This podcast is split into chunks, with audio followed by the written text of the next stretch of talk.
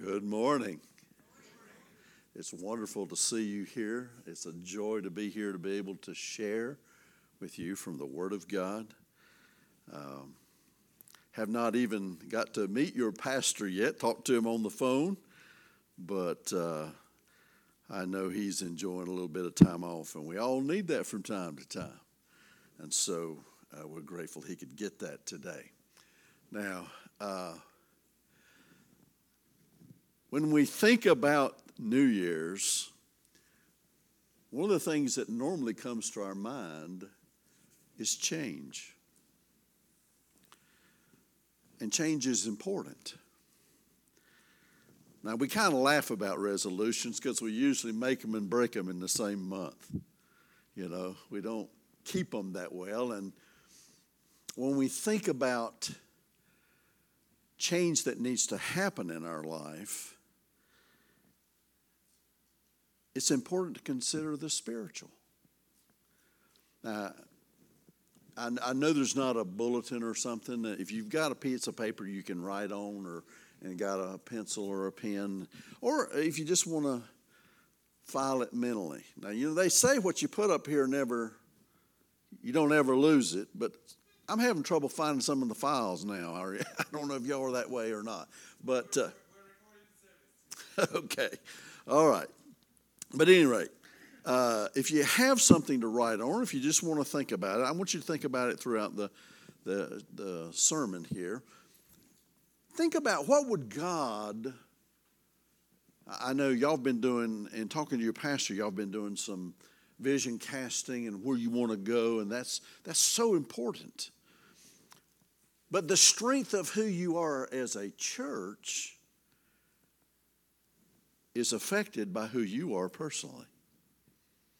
And so, the changes that God wants to make in our lives is important. Now, I want you to think of one or two if you can. If you can't, if you don't know of anything right off, uh, you know this is the time of year in our culture for uh, New Year's resolutions. In fact, it was funny. David and I were uh, driving over here, we, we're from Stuart. Let me just introduce my wife, Debbie. I, I, she doesn't like the limelight, but just wave at them, Debbie. She's, uh, she's right here with me. She's, she's my sweetheart. I'll tell you what, I, I uh, we uh, met in church. You know, that's a great place to meet uh, a mate, is in church. Now, I, I will have to say, we were 13 when we met, and she was not impressed. And frankly, I don't, I don't really blame her. But uh, I, I kind of got like fungus. I grew on her, and uh, we wound up getting married. And I'm grateful for her. She's with me today. But uh, as we, uh, I, I, was getting ready to say, as we were coming into town, we, I, right there at 81, there's this big sign, you know, it says, resolve to put down the phone.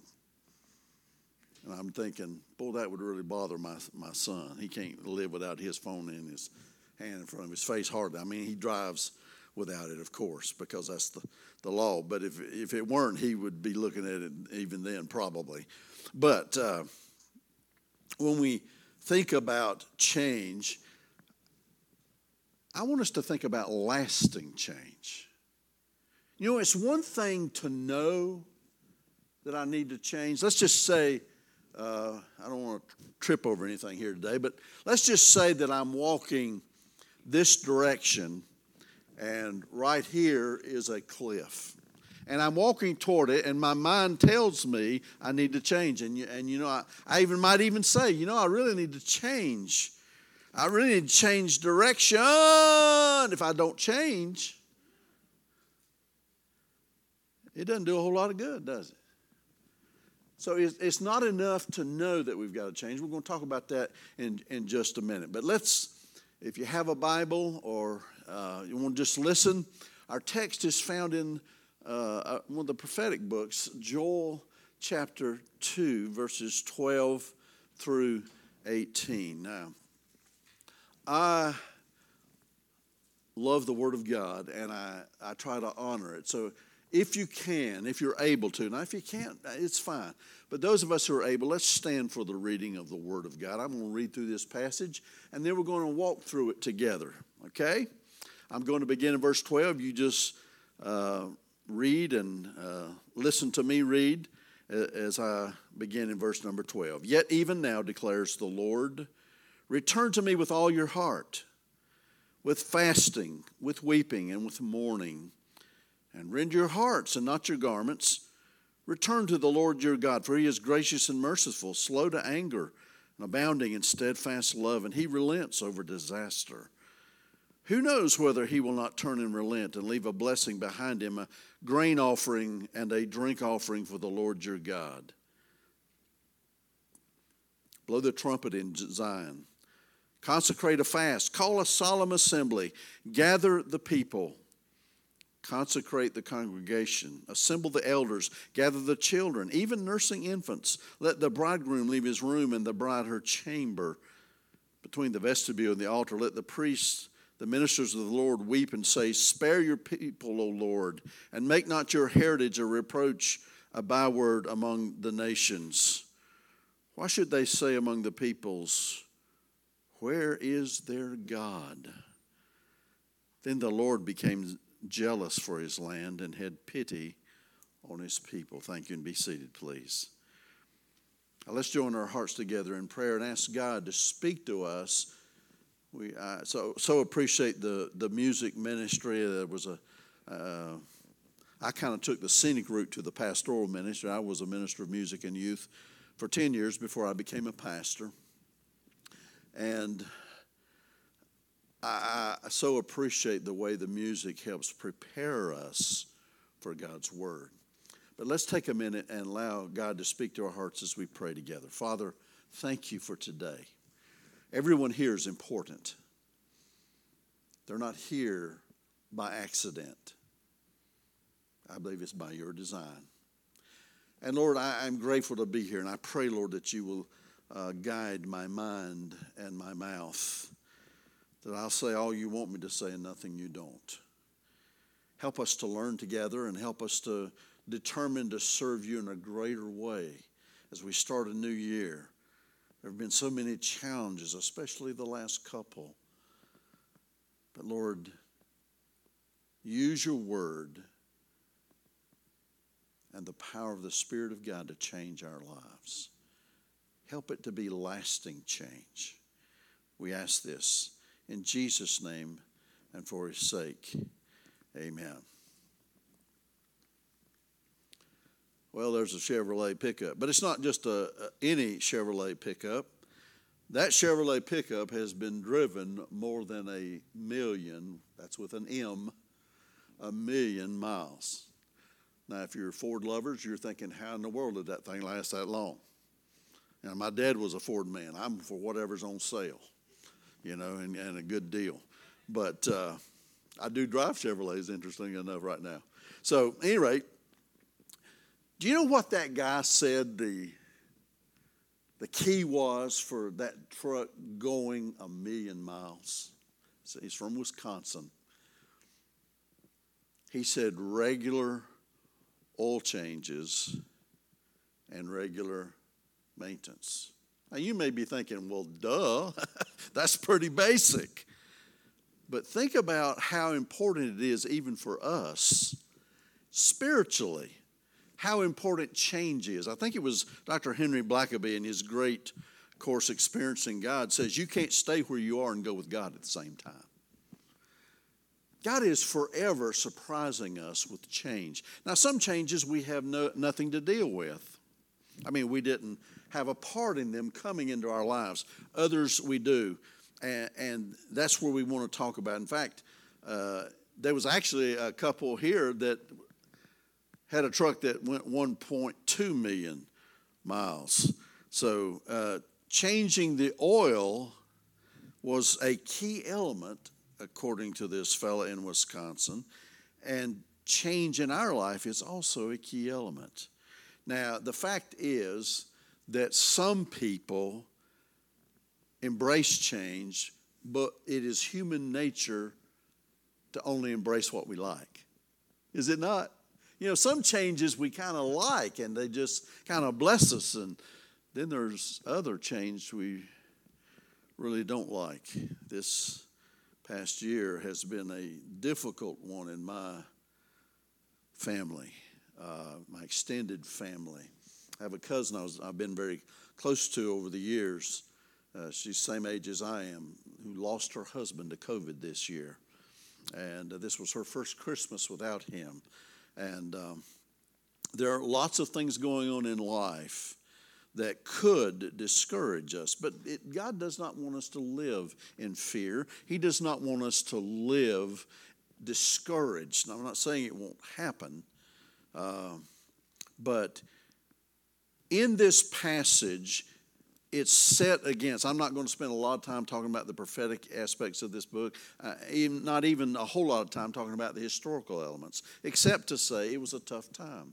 God's hand of judgment was on the nation Israel. And by the way, just so we can remember, help us remember this year to pray for America, God judges countries while they exist. You know, we're all facing what some call Judgment Day, you know, going to be with the Lord, and, and we're going to stand before Him and give an account for our lives. But that's later. But He judges nations while they exist. And uh, that helps drive me to my knees to pray for America. The fact is, we all need change, even though a lot of times we resist it. But Joel says in here that God wants lasting change. And he wants that in us today. Well, how do we do that? I'm going to use three key words. Now, here's the first one to help us kind of remember what we walked through together today. The first one is choice. Now, again, some of the things I say today will be duh kind of things. They're simple, but they are profound. And you know, there are some people, it's interesting, we'll spend a, a lot of time dealing with, you know, our um, job or uh, at school or uh, university or uh, our family, and all those things are important. I'm not saying they're not. But sometimes we can kind of be slack, I guess is the word I want to say, spiritually. Now, I realize I'm talking to you and you're here. You know, the others that aren't here, you know, I, I uh, heard about a fellow that every time he'd go out, he'd tell, he'd tell the pastor, if it had been here, you'd have got him told. You know, so uh, but this is for us because we all need to hear it. And I'm going to talk about three key words to help us walk through this together. First one is choice. We need to make a deliberate, conscious choice or decision if we're going to have lasting change. As God impresses things on our minds and our hearts, as we hear the Word of God preached, or as we are in a Sunday school class uh, discussing stuff, or even in our personal quiet time at home, God impresses things on us. And we must start with a choice. Now, yet even now convey, conveys Joel's sense of urgency here. I mean, they were experiencing God's judgment. They had gone through an, a terrible locust plague. Now, we don't have a whole lot of that in our country, but I mean, when your economy is largely based on agricultural things, locusts can be devastating and they're they're dealing with something that's beyond their control. I mean, this COVID has. I mean, none of us would have believed uh, two and a half years ago, three years ago, that would be. I mean, it's changed everything, has it not? I mean, we're we're all uh, even hesitant to shake hands, and I understand that. That's why I do the elbow bump or the fist bump or something, you know, because uh, we, we've got to be so careful. But the point I'm wanting us to understand here is that change, the choice needs to be deliberate. Now, some choices don't really matter. I don't know how you rung in the new year. As we get older, uh, we just stay home and don't even see the new year sometimes. uh, right off the bat. Uh, we go to bed fairly early sometimes. Um, and, and, some of those choices we make don't matter because they're about personal choice. Let me give you some examples. When you think of New Year's Eve, what do you think of? Well, you may think of the, the, the ball drop in New York City. Uh, and I was reading some this week. It's interesting how other cities do things differently. Uh, Las Cruces, New Mexico, will drop dropped uh, an oversized illuminated chili pepper and, and um, of course, Atlanta, Georgia. Some of them are, make sense. It was a giant peach. For um, Idaho, uh, many of the cities would use large potatoes. And Panama City, Florida, dropped an 800 pound illuminated beach ball. The one that really got me was Lebanon, Pennsylvania. They dropped bologna. And in fact, it's actually, they've scaled it back. They used to drop a 12 foot, 200 pound custom made piece of bologna. That's quite a sandwich, isn't it? I'm thinking, what happens when it hits the bottom? I don't know. But at any rate, those kinds of decisions don't matter so much. They're about personal taste. But, friends, the decisions we make spiritually can last for eternity. Am I willing to change my mind as God directs me? Are you? If God told you to do something different, now, friend, you have to understand, as a pastor, I, have been a pastor for several years, and of course, as he said, I'm, re, I'm retired now. But I would not have given you great odds for me to be a pastor when I was younger. Now, when Debbie met me when I was 13, I was kind of a clown. You know, cut up. I think she married me because I make her laugh so much. But at any rate, it's important that we understand who we are. And you know, I'm not a type A like a lot of pastors, and I'm not knocking that. God needs type A's. But God uses all kinds. God desires to use you in this church. If God has placed you here, then you need to be involved in the work of God together for His glory. Change is the first step. But if you're going to have lasting change, it's also about correction. Because if God change, wants to change something in my life, it's for His glory and my good. It's a correction. Now, you know, we try to change differently sometimes. We try to, to change outwardly without changing the inside if we're not careful. Uh, you know, I was talking about how uh, some people want to kind of be lax spiritually, just kind of, I call it floating. I, I actually had a, a, deacon one time to tell me, and, and he was serious. He was a wonderful man, loved him. He loved the Lord. I didn't get mad or anything, but he, he said, You know, you sure are doing a lot of planning. He said, I just think we'll let the Spirit work and, and just go with the flow. Well, let me ask you a question. If you're sitting in a canoe in a fast flowing river, what do you got to do to go downstream? Nothing. Just sit there. You'll go downstream. Friends, spiritually, if you want to go upstream, you got to paddle. It takes effort to serve the Lord, but it's worth it's worth it. Now, what does a course correction require? Well, there's genuine repentance. Now, let's go back to the text here. Yet, even now, declares the Lord, return to me. Now, he doesn't just say, return to me. He says, return to me with all your heart. Of course, biblically, when we're talking about the heart, we're talking about the seat of our will, intellect, and emotions.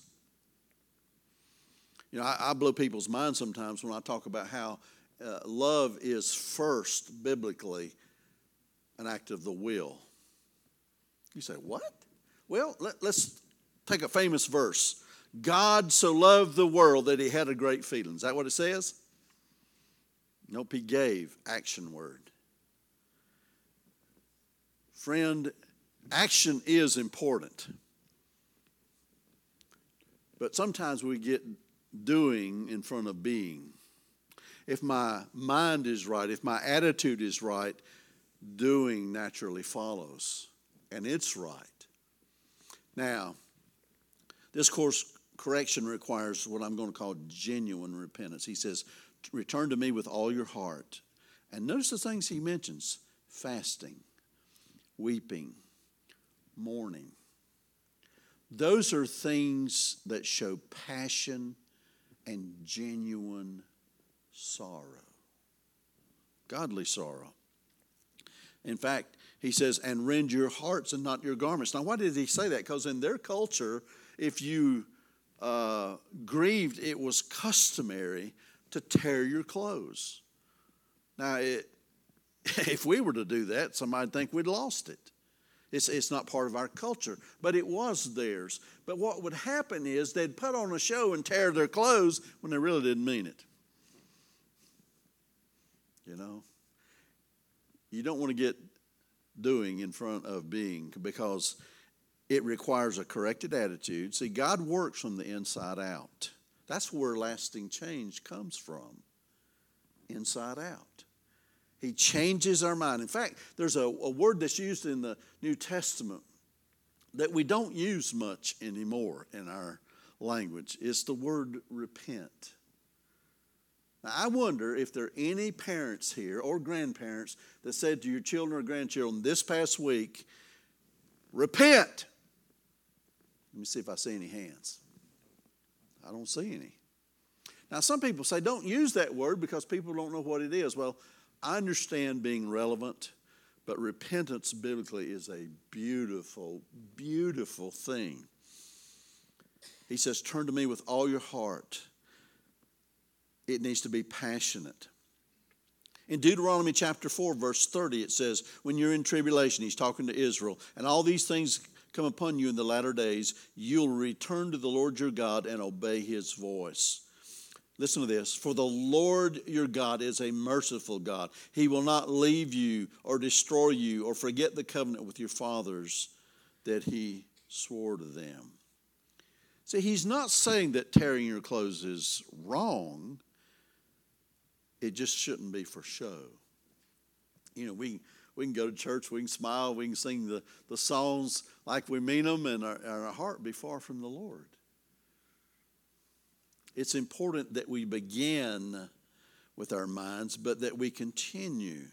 The word return in verse 13 carries the idea of going back to a previous place.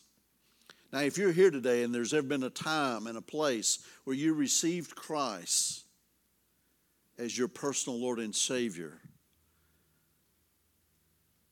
The joy, the passion that we felt at that time needs to continue. We need to sometimes go back and be reminded of that. As I prepared this message, I thought back in my childhood. My parents were very, very, very active. My dad was a, a lay preacher. My, my mother uh, played sometimes the piano for the church we were going to. And I remember one time as a little boy, uh, I was uh, probably six or seven. And, and um, I was sitting there, and, the, and, my pastor was away. Someone was speaking, someone else was speaking. And when he gave, my dad gave the invitation, my brother went forward. And I remember thinking, what's he doing? Because, see, as a little kid, I'd learned the Bible verses, I knew about salvation, but it was all kind of head knowledge. And my, my brother went forward and received Christ that night. And it really set me to thinking. And about two weeks later, my dad knelt with me beside my bed and led me to a saving knowledge of the Lord Jesus. Seven years old, never been, never been the same since. Not perfectly, of course, I'm still human just like all of you. But it requires repentance, it requires resolution, that we're serious about it. Uh, because, friend, if we are serious about it, there will, it will be evident if we make a turn in our life. Now, some people are just not going to change. Know, this lady, and I'm not, I'm not bashing smoking or anything, but you know, a lot of people try to quit smoking. Well, she's lighting a cigarette off of the candles on her cake, which she's a hundred. I don't think she's going to change. Do you? Probably not. You see, when we when we make turns, it's evident. This great big old aircraft carrier is turning, and you can even see in the wake behind it the evidence. And friend, when I change, when I make a choice for God to change my life and I want to be involved in what He's doing, there's a course correction that occurs. So the first key word is to choose. That's a duh thing, but the second one is correction. Now, in verse 13, it talks about who the Lord is. And I love singing those songs, dear brother, about who the Lord is. In fact, I've been doing a personal study. I finished my last interim. I've been doing interim work as a retired pastor. Finished it back in August, and we took some time off. Went up uh, to Maine in that area uh, during September, and I start. I decided to, Uh, in my personal quiet time, to do a study of the Old Testament names of God. It's quite a fascinating study. And the Lord just impressed on me that I needed to love Him more. Well, you may say, wait a minute, you're a preacher. Well, preachers have clay feet too, friends. And just as I can, I can be lax a little bit, so can the rest of us. It's important that we make a choice, that we, through the work of the Spirit of God in our lives, that there is a course correction. But look how it describes him in verse 13. He is gracious and merciful, slow to anger, abounding in steadfast love, and he relents over disaster. Have you ever wondered why God puts up with you? I wonder sometimes why he puts up with me. But I am grateful for his goodness and his mercy. And in, in, verse 13, his attributes are special, his actions are special. It says, Who knows whether he will not turn and relent and leave a blessing behind him, a grain offering and a drink offering for the Lord your God, you know, that the locusts haven't eaten. But then he, he changes kind of a, a direction here. Uh,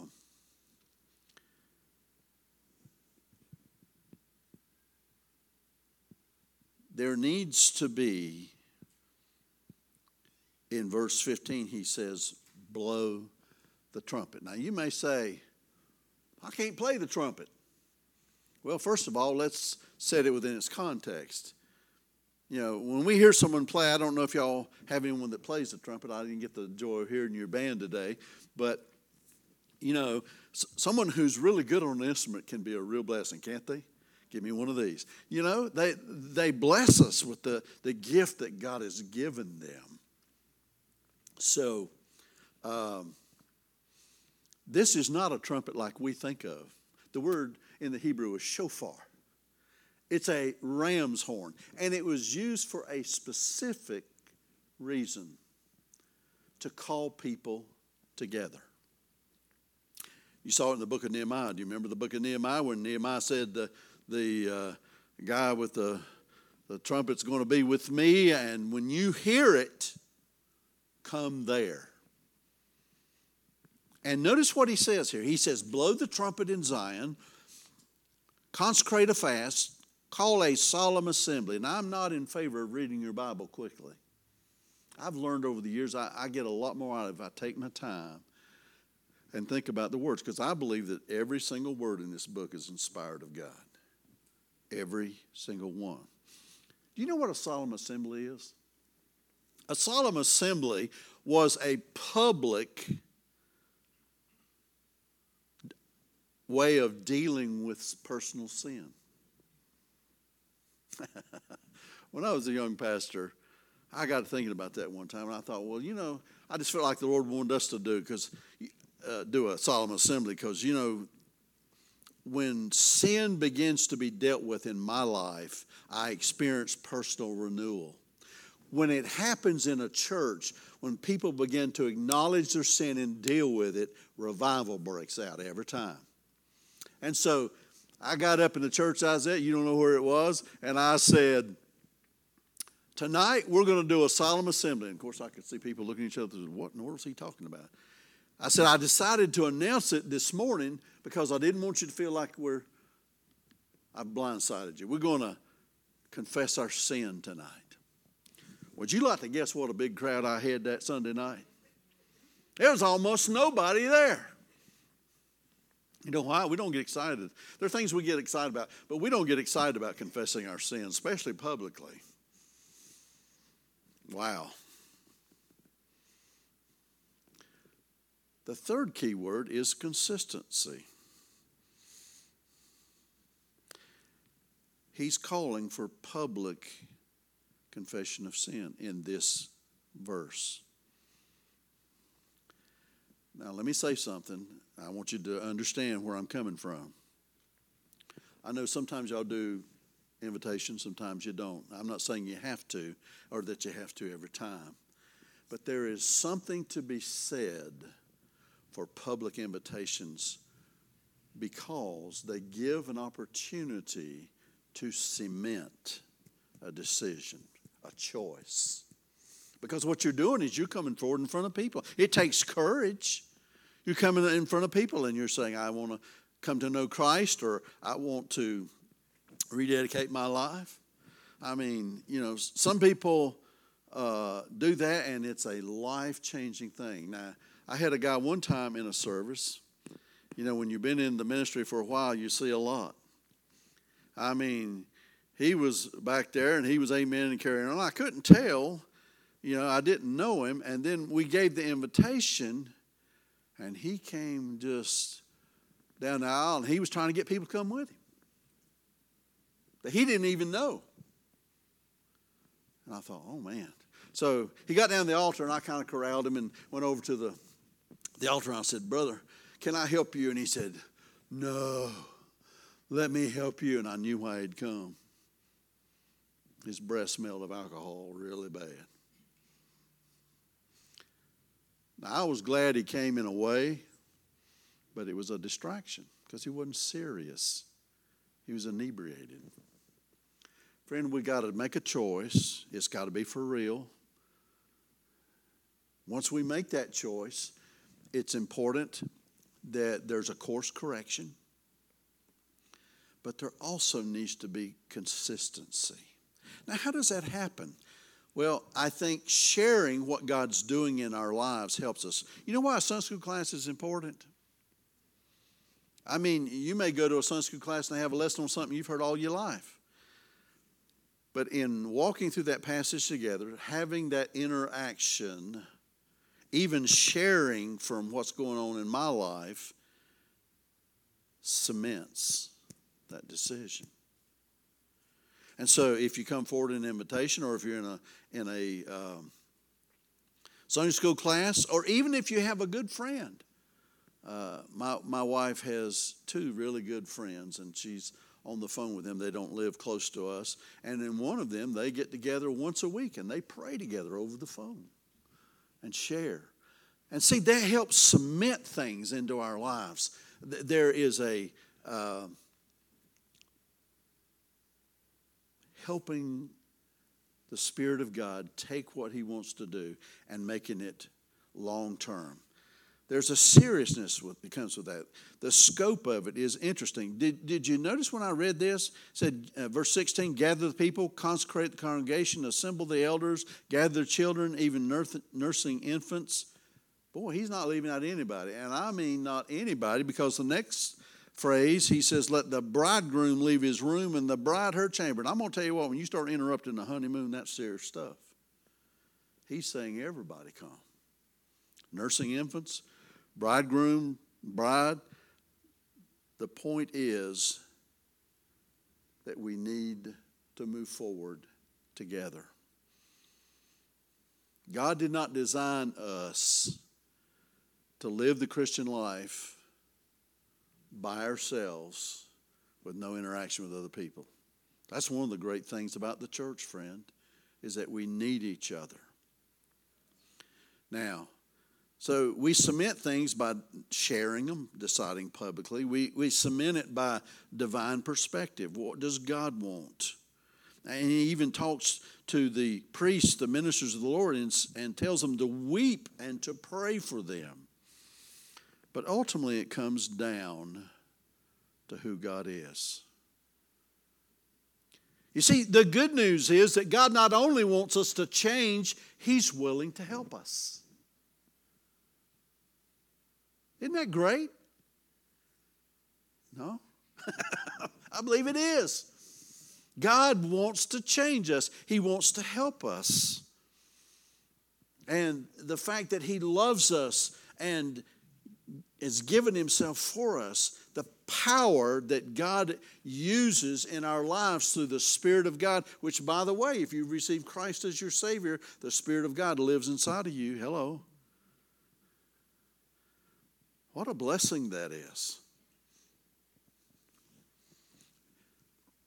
Every once in a while, God does something just to, I think, to help people, help the world think. Um, anybody seen that picture before? If you have, raise your hand. Okay, I, Debbie wrote, raised hers. These are part of the group of Haitian missionaries, or missionaries to Haiti, Haiti, I should say, who were kidnapped by this gang. And they said, We want a million dollars for each one, or we're going to kill them.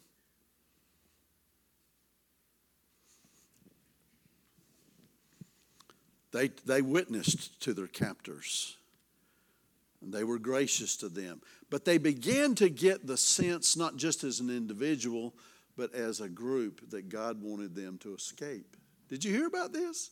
Some of you did. I, I mean, last week I preached in Stuart, and I preached on that passage uh, in Matthew 2 where uh, Mary and Joseph had to flee. I called it God on the run. Flee with the baby Jesus. Now, you know, God could have done that a lot of different ways. He could have let him stay right there, but God did it to fulfill prophecy. Out of Egypt I've called my son. But they finally felt like that, that they needed to try to escape. And by the way, they had young children. One of them was eight months old. Have you ever tried to keep an eight month old quiet? And they finally felt like the Lord said, The time is now. And so on this night, they managed to get out the locked door, went past guards with those children, Nobody gave them away. Hello. And walked for miles and miles. It began to dawn, and they were walking along, and bless your heart, guess what they heard? A trumpet. There were two Christians practicing for Sunday morning. I can't help but wonder if it wasn't maybe carol, Christmas carols or something. Man, it, I, even now, the hair stand up on the back of my neck. Friend, God can do whatever He wants to do, and all of them got to safety. Amen. Praise the Lord. And friend, if He can do that in their life, He can do what He wants to do in yours and mine. Don't let the world and the things that are going on in our culture today. I mean, it's discouraging. You can't even watch television. Every commercial bows before the altar of political correctness. That which used to slink down the back alleys parades down Main Street. But, friend, God is still God. He is still on the throne, and we can live for Him in love and joy and peace and power. Let's don't forget that.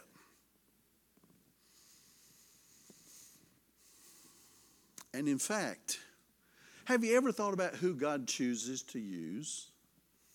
And I, am not being false humility. My wife will tell you, I, no one is more surprised than me that I became a pastor. I just didn't didn't see it coming. Dr.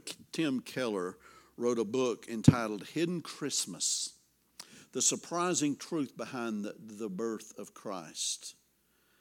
And he talks about the fact that there's a thread of grace. You know, some people say, well, the Old Testament's law and the New Testament. No, you see grace through the whole thing, friend. There's a thread of grace that runs through the whole Bible. And he says, he makes this point this way. I'm going to read an excerpt or two from his book. Quote In ancient times, when the oldest son always got all the wealth and the second or younger son had no social status, how does God work? Through Abel, not Cain. Through Isaac, not Ishmael. Through Jacob, not Esau. Through Ephraim, not Manasseh. Through David, not his older brothers. And then he adds, at a time when women were valued for their beauty and fertility,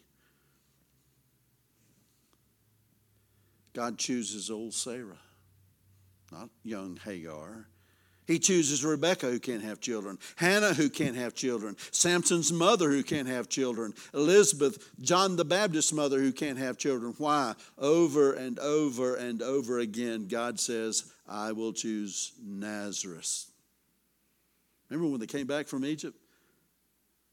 They were diverted to Nazareth. Now, both of them were from Nazareth, which was not a positive thing. Remember, one of the disciples when he heard about Christ, said, Can anything good come out of Nazareth? Oh, man. It was the wrong side of the tracks. It was looked down on. But, friend, I'm telling you, God can use you. He can use this church in this community, and He desires to.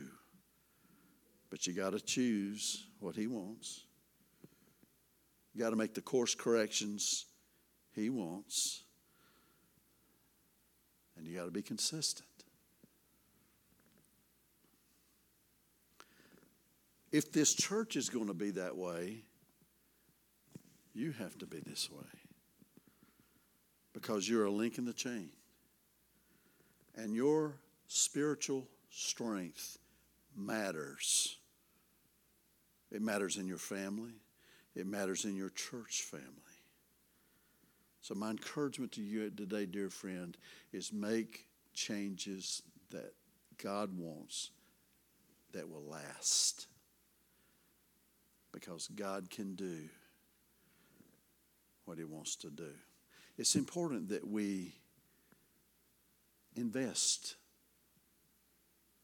You know, when I, I met Debbie, and I told you she was not impressed at 13, but, but we uh, dated and became very close. She's, uh, she's my best friend, has been for many, many, many years. We've been married uh, 47 years.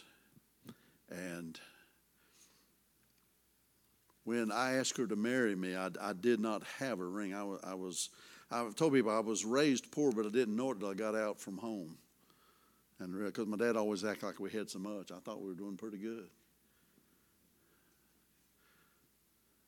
But her, she had a birthday coming up, and I, th- I, decided I was going to give her a ring. And so, uh, my be- interesting, my best friend uh, was was uh, going to get married too. So we both went shopping for rings, and boy, those little boogers cost money. You know what I'm saying? And we went to this little jewelry store in Archdale, North Carolina, and uh, we picked out the rings and we signed the paper saying we'd make the payments on the rings. And uh, so I, when I got the ring finally, and it was coming up time for her birthday, I decided to give it to her for her birthday, and I, wanted it to be uh, unique, you know. So, uh, y'all ever heard of Cracker Jacks? Yeah, yeah. Well, I got a box of Cracker Jacks and I opened it up and I emptied out. The, well, actually, I ate the Cracker Jacks. But anyway, I opened the Cracker Jacks and I put a note in there and little pebbles and I sealed it back up and I wrapped it as a, a gift. And of course, when I gave it to her, it was kind of heavy and she was like, hmm. And she began to open it and she saw it was Cracker Jacks. And of course, she was thrilled, as you can imagine. And uh, she kind of looked at me like, what in the world? And, uh, she opened the Cracker Jacks, and that note inside said, Oh, I'm sorry, I ate all the Cracker Jacks, but I saved you the prize. It's in the glove compartment. We were sitting outside of a restaurant. I was taking her to eat for her birthday. She liked it. Now, you know, nobody had to browbeat me, had to shame me into giving her a ring. You know why? I loved her. I invested in her. And friend, think how much God has invested in us because of his love. Think about that. For God so loved the world that he gave his only begotten Son, that whosoever believes on him should not perish but have everlasting life. God has invested heaven's best. Don't you think he deserves investment from us? I plead with you to be investing in the work of God here where he's placed you. Follow your leaders with joy.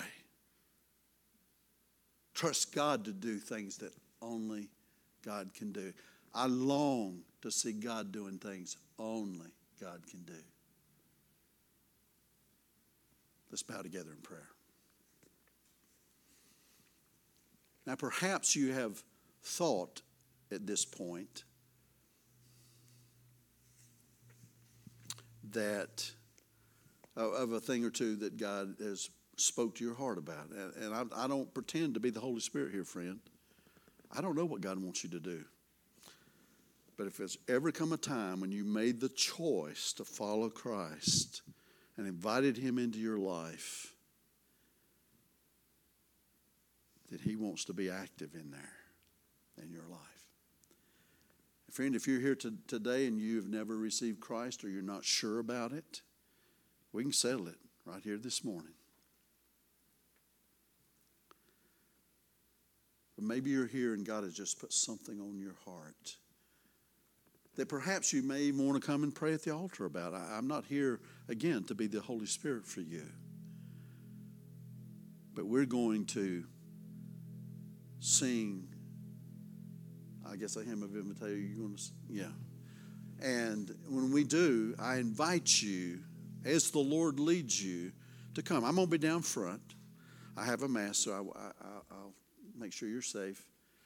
And if you want to come talk to me, I'd be honored to pray with you or whatever I can do to encourage you to follow God with all your heart. Just as Joel told those people, return to the Lord with all your heart.